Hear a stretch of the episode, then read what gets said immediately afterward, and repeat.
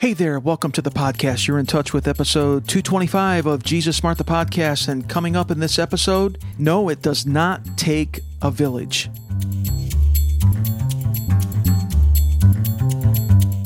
Welcome, friend. I'm Brian Del Turco. I believe that Jesus Christ knows how our lives work best and that he's absolutely committed, passionate about developing his followers as intimate friends and co agents if you want to go further with King Jesus and develop in his enterprise, this is the podcast for you. You can catch the show notes page for this episode at jesussmart.com slash 225 for links and additional resources to take it deeper. And so, no, it does not take a village as far as Jesus is concerned. This is an African proverb. I understand the intent of it.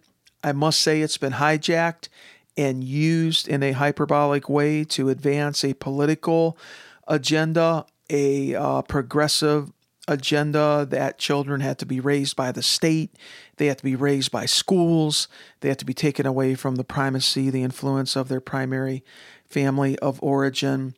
Well, we're not going there. We're not going to get political on this episode, but I just want to show you that actually the village is not quite where it's at when it comes to following Jesus. It does not take a village, not if you want to see heaven's best right now on earth. Let me say that again. It does not take a village, not if you want to see heaven's best and you want to potentialize yourself as an apprentice of Jesus Christ and his kingdom. Now, I recently read in the Gospel of Mark about what Jesus did when he healed a blind man. What struck me was that Jesus took him out of his village and then restored his sight.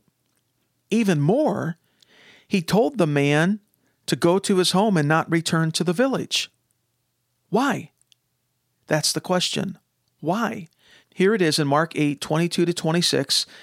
They came to Bethsaida and they brought a blind man to Jesus and implored him to touch him. Taking the blind man by the hand, he brought him out of the village. You can read the complete record of this miracle in Mark 8 22 to 26. Now Jesus then ministered healing to this man, and the man said, I see men, for I see them like trees walking around. Then Jesus touched him a second time, and his vision was fully restored. And then verse 26 says, He sent him to his home, saying, Do not even enter the village.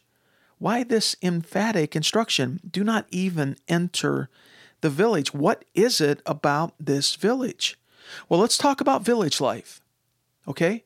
And I want you to think how, how do I need to apply this? What is my village? What is my village at work? What is my village even at church? Let's talk about village life. I can't help but think that there was something about this man's village that is the context of his normal life which was a hindrance to him. His atmosphere, the context in which he was living, was not conducive to him receiving a breakthrough. That's what I think. Why did Jesus take him out of the village to heal him and then instruct him not to go back to the village after his healing, but to go straight home? Well, let me give you some ideas. Maybe the village atmosphere was filled with doubt and unbelief. You know, it does say in another uh, part of the scripture that Jesus could not do many miracles in his hometown of Nazareth because of this. How about were there people who thought this man was cursed because he was blind? You know, people used to think that. It was not in, it was not an uncommon belief, a stigmatization. And we're not talking about a stigmatization in his vision. We're talking about a mental, emotional, social stigmatization that this man was cursed because he was blind or he had sinned or his family had sinned or something. Maybe it was an issue of familiar, familiarity or family issues which were hindering him in some way.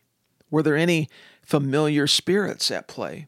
What seems to be clear here, my friend, is that Jesus had some sort of insight and felt it was necessary to transition the man away from the village to restore his sight and further, he told him not to return to the village, but to go home after his healing, at least for a while.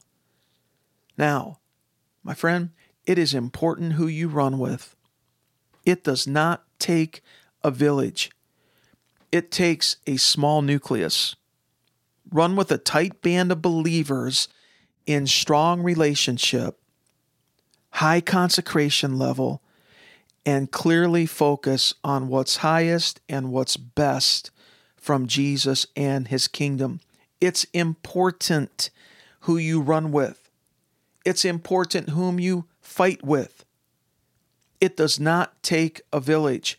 In fact, if you want the highest and the best in this thing called Jesus following, in a real sense, get out of the village, get out of the mob, get out of the crowd. You're going to have to run with tight, smaller nuclei, nuclei of believers. Is that the plural form? It does not take a village.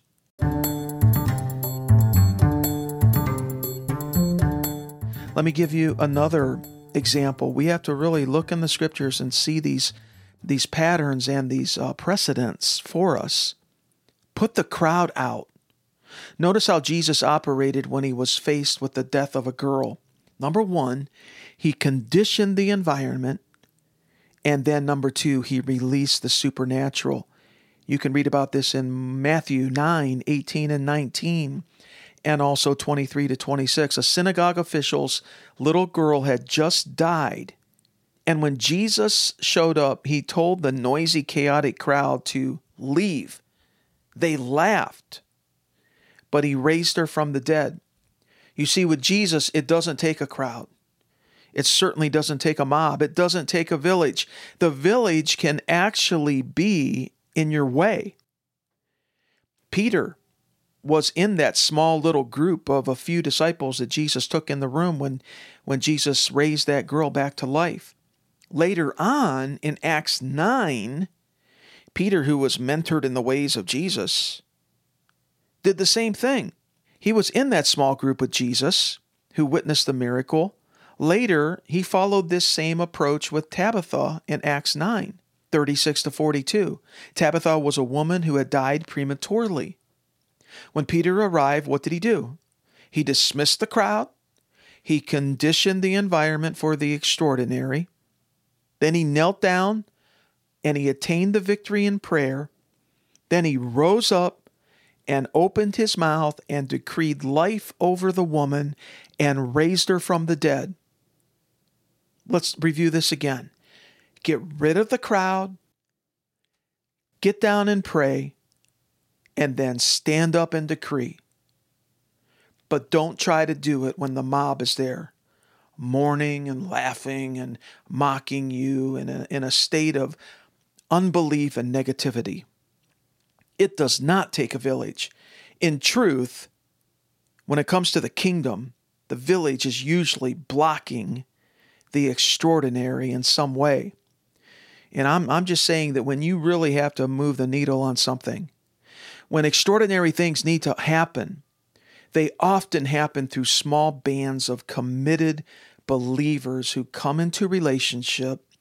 They attain a state of what the New Testament word is koinonia, partnership and fellowship and bonding and love and mutual submission to one another and a quest to follow after Christ, to minister to Christ, and then the Holy Spirit comes on that in extraordinary ways. The Holy Spirit will fall on situations in greater degrees with greater degrees of his presence and power than in other situations. And so, not only be personally consecrated and committed and walking with the Lord, but run with tight bands of quality believers. If we want to see Christ's capacities flow into our personal world, something may need to change. And my friend, are we ever in a time where this needs to happen?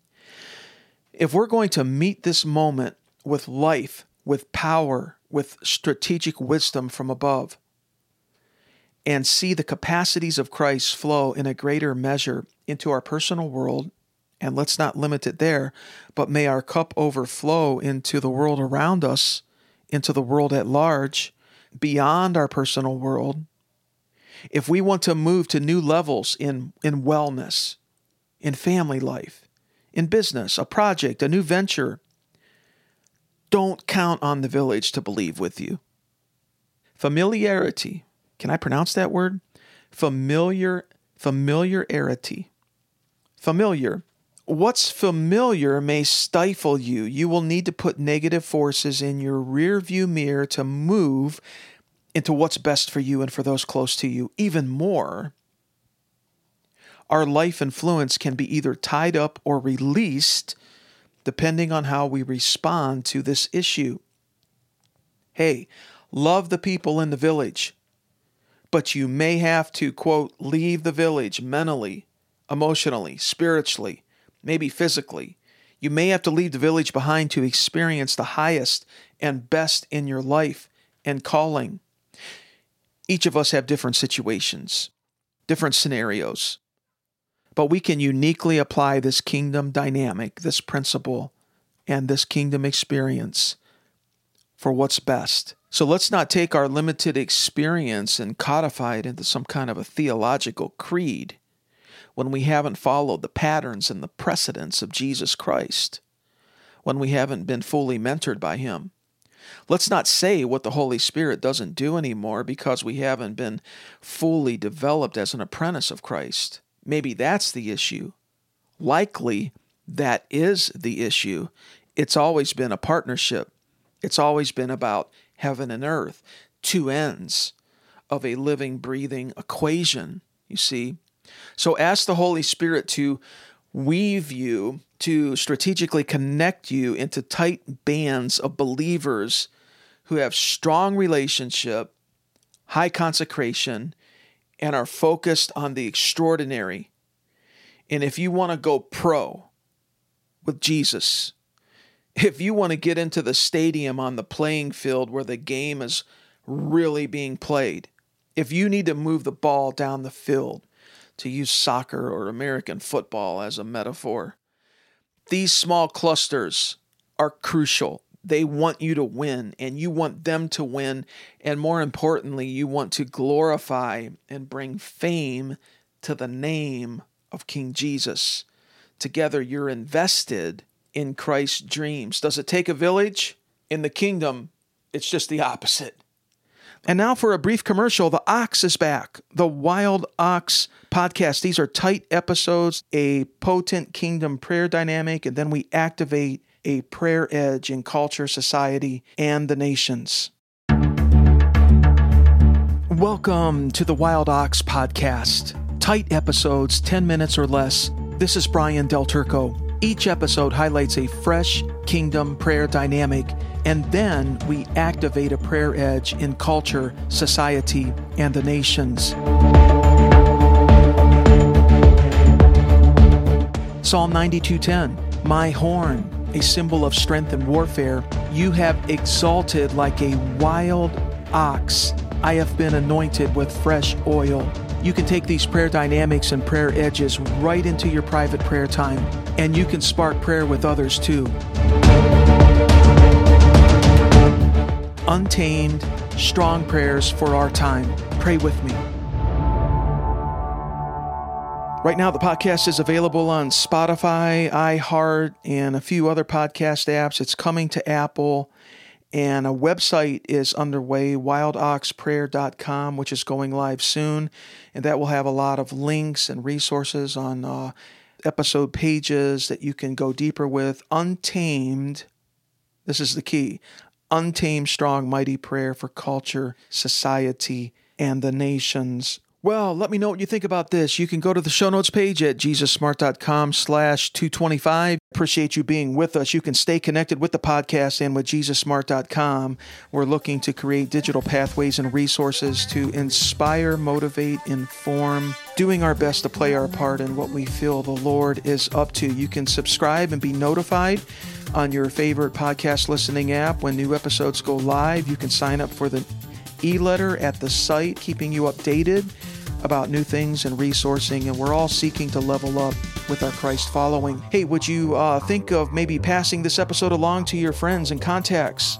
The best syndication is always your personal touch, your personal connection. Well, the future belongs to Jesus, and so does the now. He's brilliant. Walk with him, and you'll catch his brilliance in a unique way. And I look forward to connecting next time.